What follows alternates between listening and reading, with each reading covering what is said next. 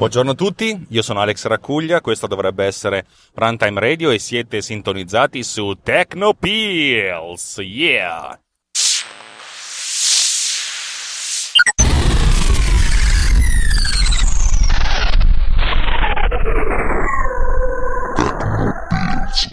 Come al solito registro dalla mia automobile e come al solito registro una puntata oggi un pochettino, uno potrebbe pensare che una puntata meno tecnica è un po' più qualitativa, ma dal mio punto di vista è una puntata tecnicissima.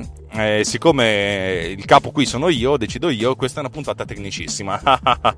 Ok, no, cerchiamo di essere un pochettino seri. Allora, io saltabecco da, da, un, inform- da un argomento all'altro, perché essenzialmente è quello che mi capita nella testa. Io sono, come ben sapete, psicopatico, psicolabile e psicosomatico e di conseguenza, da buon schizofrenico che, che altro non sono, saltabecco da un'emozione all'altra e anche da un argomento all'altro. La volta scorsa abbiamo parlato di, di qualità e il mio riferimento era ad alcuni podcast che faccio fatica ad ascoltare o anche delle fotografie che faccio fatica a correggere perché hanno valori di I S O al di là del bene e del male.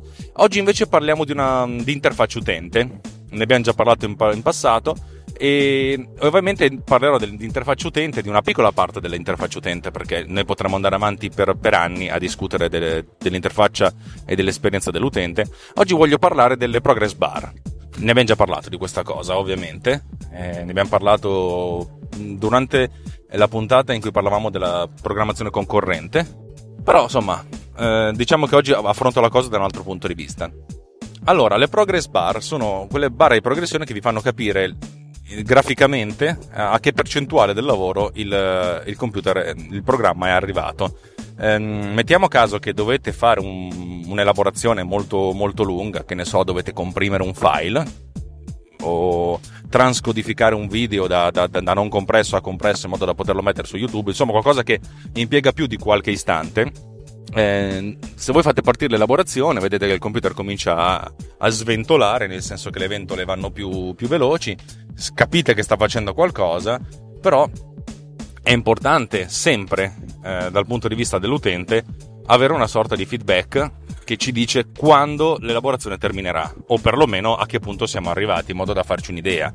Sapete, fate partire un'elaborazione e dopo un'ora siete arrivati all'uno per cento, facendo due calcoli dice mm, secondo me finisce questa cosa fra cento ore. Cento ore a volte non sono compatibili con i nostri tempi. Eh, invece se dopo dopo un minuto siete arrivati al dieci per cento potete pensare che ne vorrà, ce ne vorranno altri nove minuti a terminare questa elaborazione. Diciamo che un, un, un feedback più o meno visuale è sempre molto importante e, e questo è facile. La cosa più difficile è calcolare effettivamente la percentuale a cui siete arrivati, perché è una cosa molto, a volte molto complessa, a volte non si sa quanto ci vuole a, a, a che una cosa venga, venga, venga terminata.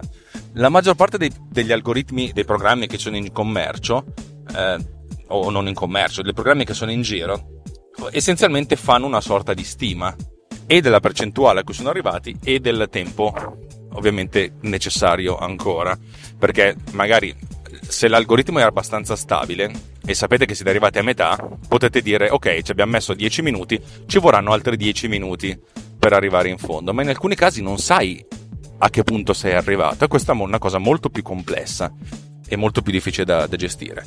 Ora io farei dei casi semplici su cui io mi sono concentrato Eh, per, per realizzare questo, queste barre di scorrimento, più che altro perché il processo o il sottoprocesso, eh, sapete che abbiamo, parlavamo di thread, che si occupa di, elabor- di fare una certa elaborazione, ehm, restituisca questa percentuale in modo tale che poi l'altro processo, quello che si occupa di aggiornare l'interfaccia utente, vada a leggere questa percentuale e ad intervalli, inter- intervalli regolari aggiorni, le, aggiorni il video, aggiorni l'interfaccia in modo che l'utente sappia cosa sta succedendo.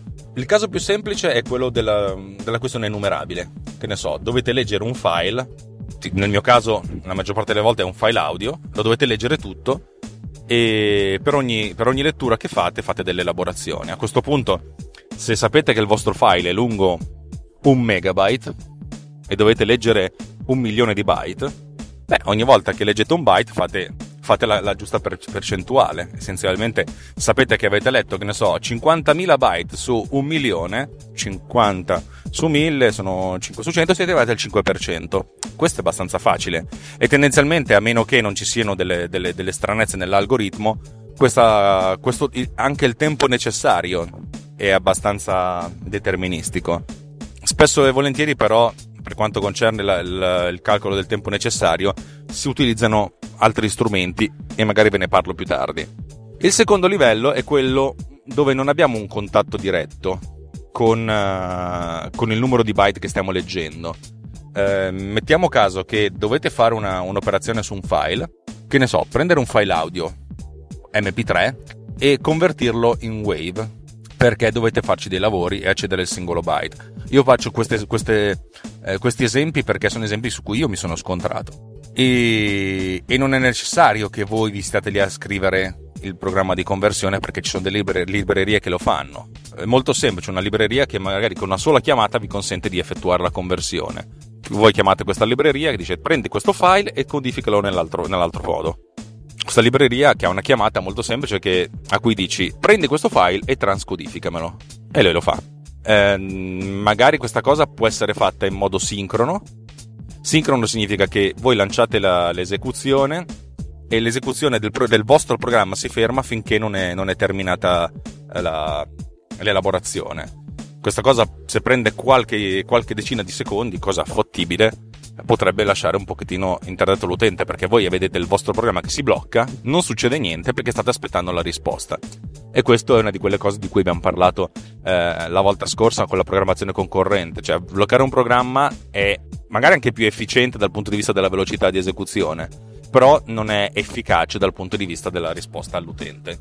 Allora eh, cosa si fa? Si prende questa, questa chiamata, la si lancia in un altro processo e magari si dice a quest'altro processo quando è finito vai a fare quest'altra cosa, cioè si fa il fork, si lancia un sottoprocesso e poi alla fine del processo si fa il join, cioè quando è finito chiama quest'altro, quest'altra procedura, e questa cosa consente di riunire il processo secondario e il processo principale. Il processo secondario muore e il processo principale può ricominciare. A questo punto il processo principale ha la capacità di fare cose e di rispondere all'utente. Ma come facciamo a sapere la percentuale di esecuzione del sottoprocesso? Sappiamo che il sottoprocesso deve prendere un file, transcodificarlo in un altro file e lo fa per i cavoli suoi, senza darci del, del, delle risposte, senza darci un feedback. Ehm, o se ce lo dà, magari ce lo dà in un modo che non ci è, non ci è utile. Um, per esempio, se noi chiamiamo un sottoprocesso a linea di comando, magari un sottoprocesso a linea di comando, un, un, un programma a linea di comando ci restituisce delle cose con la sua interfaccia utente a caratteri, che però non è compatibile con la nostra lettura, con la nostra possibilità di, di interpretare questa interfaccia a caratteri e poi di, trasco- di trasformarla in informazioni leggibili per l'utente. Essenzialmente io, quello che faccio io ed è potrebbe essere anche sbagliato, quello che faccio io è ignorare del tutto l'uscita a caratteri del processo, ma di andare continuamente a leggere a intervalli regolari la dimensione del file che viene creato e di avere una sorta di stima più o meno precisa della dimensione del file stesso. E in alcuni casi la stima non è, non è accurata, in alcuni casi la stima può essere accurata. Per esempio, se noi dobbiamo fare una transcodifica di un file Da, da emme pi tre a wave, cioè da, no, da compresso a non compresso, se noi sappiamo la durata del file emme pi tre e sappiamo il data rate del file non compresso, noi sappiamo, possiamo fa- avere una chiara idea, precisa essenzialmente al byte, di quanto sarà grande il file alla fine quando sarà tra- stato transcodificato. A questo punto è molto facile, praticamente ehm, a intervalli regolari andiamo a chiedere al sistema operativo quanto è grosso questo file, che intanto cresce man mano perché viene eh, continuamente aggiornato e creato dalla, dal sottoprocesso che sta facendo la transcodifica, e a questo punto se abbiamo questa dimensione in byte e sappiamo quanto dovrà essere grosso, alla fine sappiamo anche la percentuale del lavoro a cui siamo arrivati. Questo presuppone che la transcodifica sia lineare, nel senso che ci mette allo stesso tempo a seconda del, a, a, indipendentemente dal contenuto del file stesso. Però può essere una cosa, cioè spesso e volentieri questa cosa funziona, e sulle grandi, sui grandi numeri, cioè dopo un certo intervallo di tempo di qualche secondo, qualche decina di secondo, questa cosa diventa abbastanza stabile. Eh, questa cosa è molto, è molto facile, è molto comoda, perché spesso e volentieri abbia, sappiamo come, quanto sarà grande un file alla fine. In alcuni casi è facile saperlo con, con esattezza, come abbiamo visto una transcodifica in cui noi impostiamo il data rate. In alcuni casi non è eh, così, così facile. Per esempio, se il nostro sottoprocesso deve fare una compressione, una punto zip per dire, da un file a un altro, noi sappiamo quanto è grosso il file di partenza, ma non sappiamo quanto è grosso il file di arrivo. Qui abbiamo diverse strade: o fare delle supposizioni, oppure fregarcene altamente. Cosa significa fregarcene altamente? Ok, mettiamo caso che dobbiamo comprimere un file Word o un file P D F dove c'è molto testo in zip. La compressione zip in questo caso è molto molto efficace e i rapporti di compressione possono arrivare anche a dieci a uno, cioè un file da un mega può arrivare a occupare cento k. Eh, però il può arrivare può dipendere molto anche dalla natura del file, se ci sono delle immagini o non ci sono delle immagini. Però spesso e volentieri questa cosa non ci riguarda. Se invece dobbiamo fare una compressione di un file eh, di altro tipo, di un file audio per esempio, i file audio non si comprimono molto bene, a meno che non ci siano diverse pause di silenzio, però chi se ne frega. E a volte la compressione arriva nell'ordine di arrivare a risparmiare uno, due, cinque per cento. Sapete cosa faccio in questi casi? Io assumo che comunque la dimensione di arrivo di questo file zip sia la stessa del, del file di partenza. In questo modo diciamo che la barra di scorrimento arriverà e arriverà a un certo punto al novantacinque novantasei per cento e poi tac, magicamente arriverà a cento. Ehm... Cosa significa? Significa che essenzialmente sono un po' più pessimista quando inizio a fare la, effettuare l'elaborazione, per poi avere il rush finale, come dire, oh, ho finito qualche secondo prima, che bello. L'importante è sempre dare all'utente la visione che si sta effettuando un'elaborazione, perché è solo in questo modo che, che l'utente...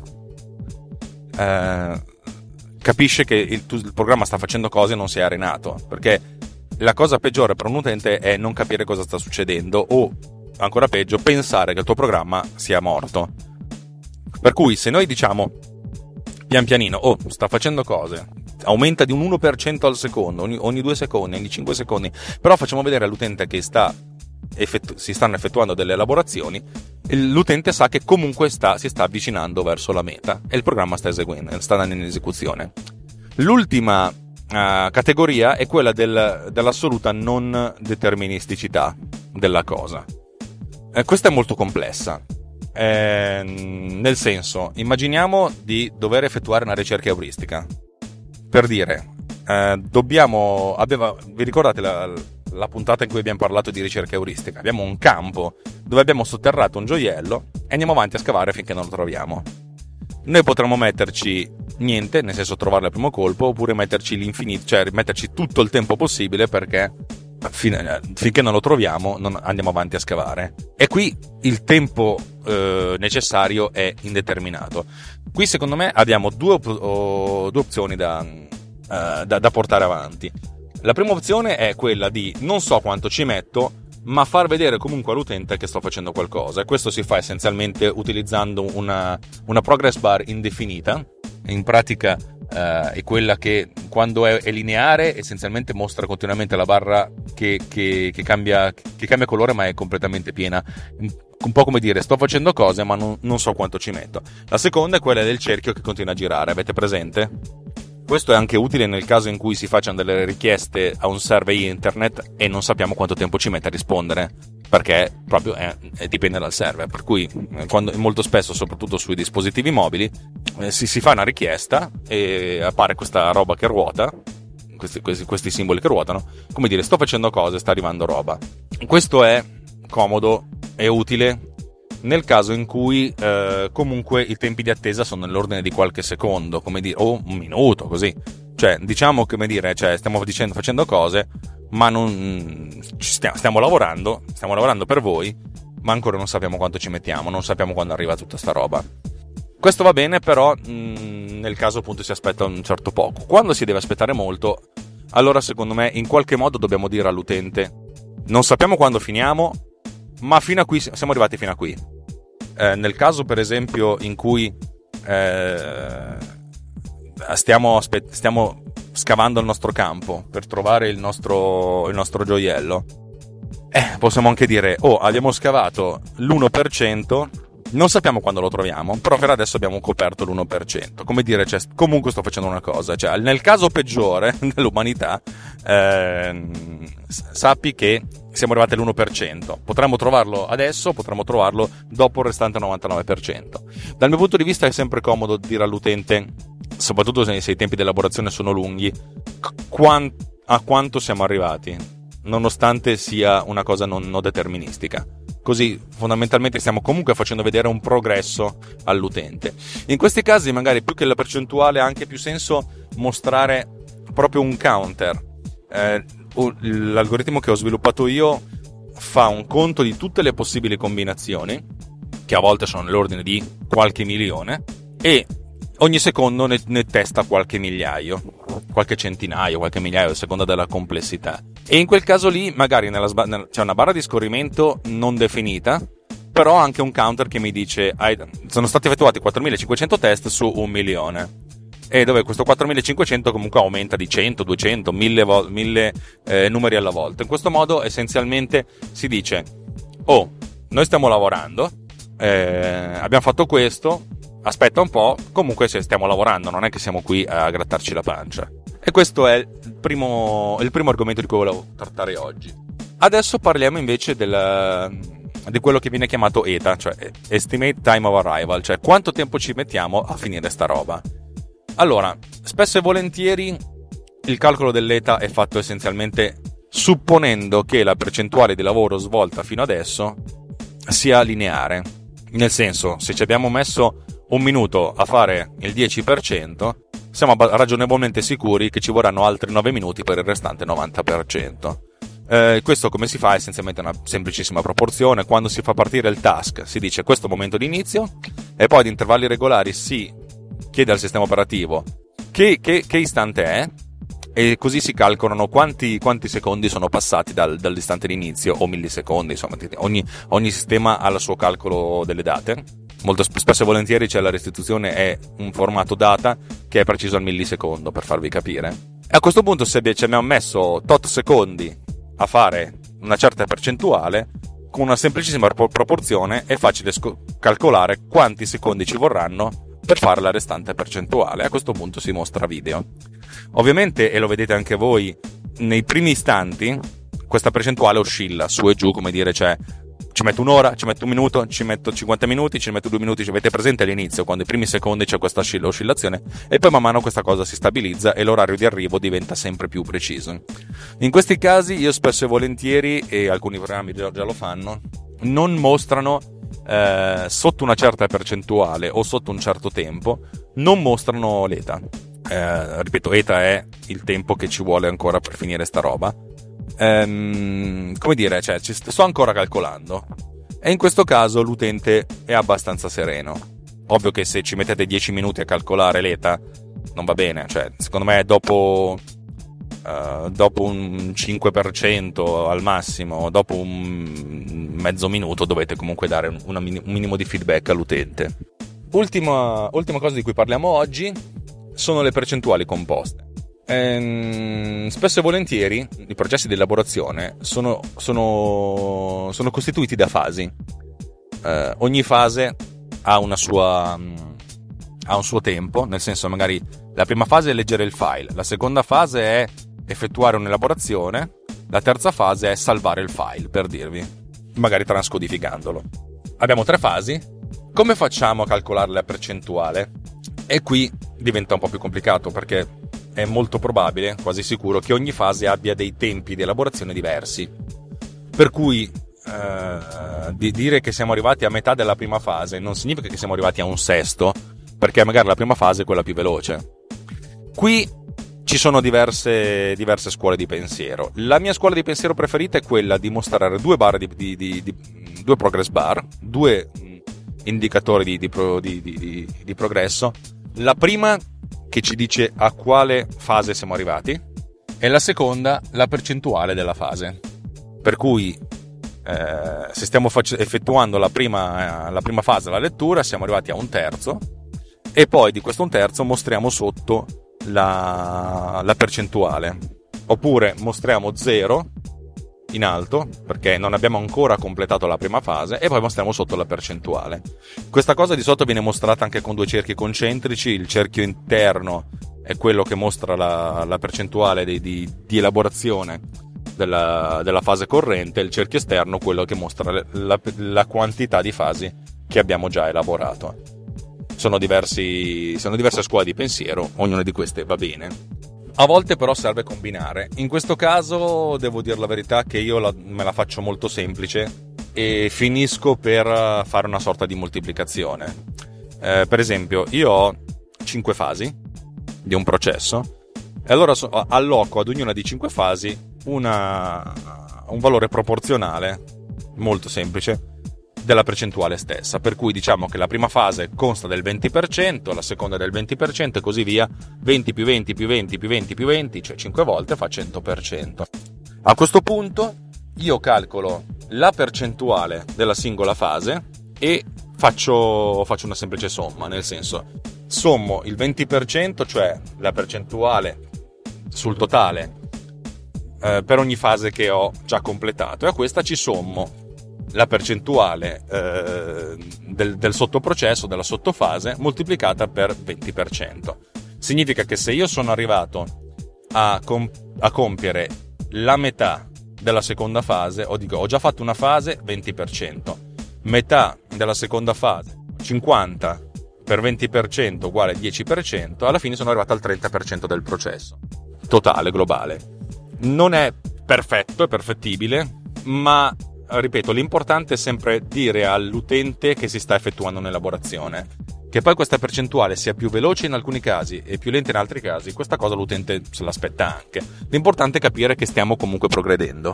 Per cui la percentuale di elaborazione non è strettamente legata al tempo di elaborazione, ma approssimiamo. E lo stesso dicasi per il tempo di... il tempo c'è l'eta.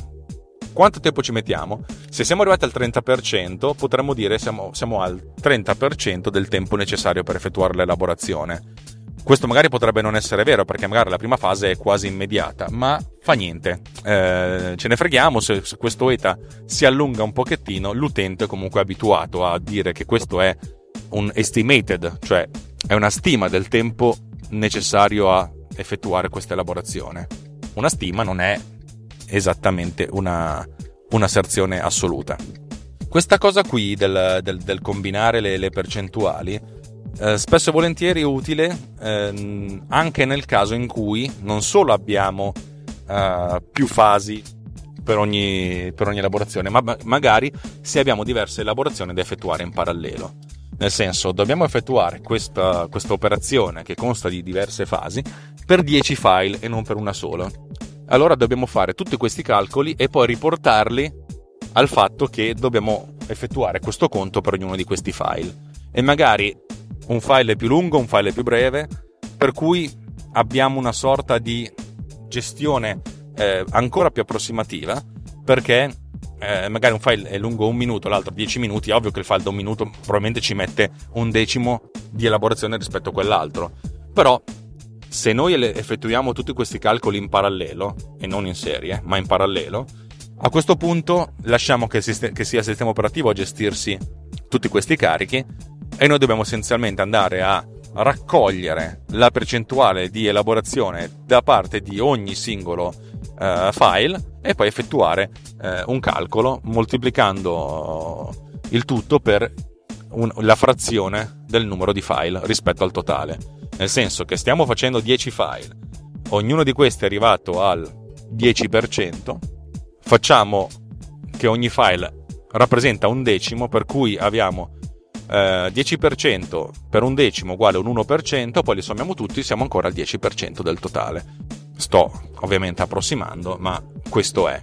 E questa cosa ha senso se noi possiamo, dobbiamo mostrare delle barre di, di progressione unificate per tutto quanto. Ultimamente, spesso e volentieri, se si ha una lista di file, la cosa che si mostra è la percentuale di, col- di completamento, di elaborazione del singolo file nella sua lista. Questo essenzialmente è molto più comodo perché consente, fa sì che un programma, nonostante stia facendo delle elaborazioni, lasci comunque all'utente il, il, il, la possibilità di fare altro, cioè nel senso l'elaborazione, la compressione, la transcodifica effettu- viene effettuata in background, però diciamo che l'utente non è obbligato a lasciar perdere, ma può continuare a usare questo, questo software. Bene, direi che mi sono dilungato tanto, pure troppo forse, e spero di essere stato chiaro, spero di non essere stato troppo...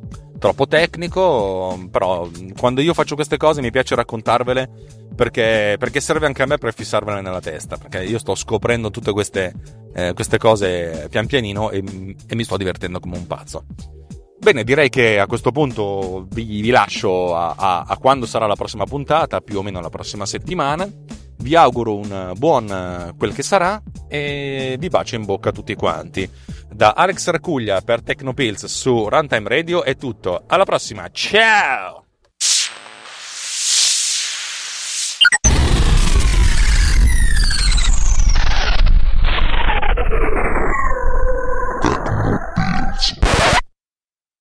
Runtime Radio, ventotto programmi, più di centocinquanta ore di trasmissione in streaming al mese. Interazione live durante le dirette. Più di centomila ascoltatori in solo otto mesi dalla nascita del network. Runtime è una grande e nuova realtà nel panorama delle web radio italiane, una realtà in continua e costante crescita, ma sempre indipendente, autonoma e libera. Runtime ti regala intrattenimento, informazione, divertimento, attualità, approfondimento e continuerà a farlo nel futuro. Anche tu puoi contribuire alla costruzione di Runtime e alla definizione del suo cammino, contribuendo alla campagna di crowdfunding di Runtime Radio, Runtime Anch'io.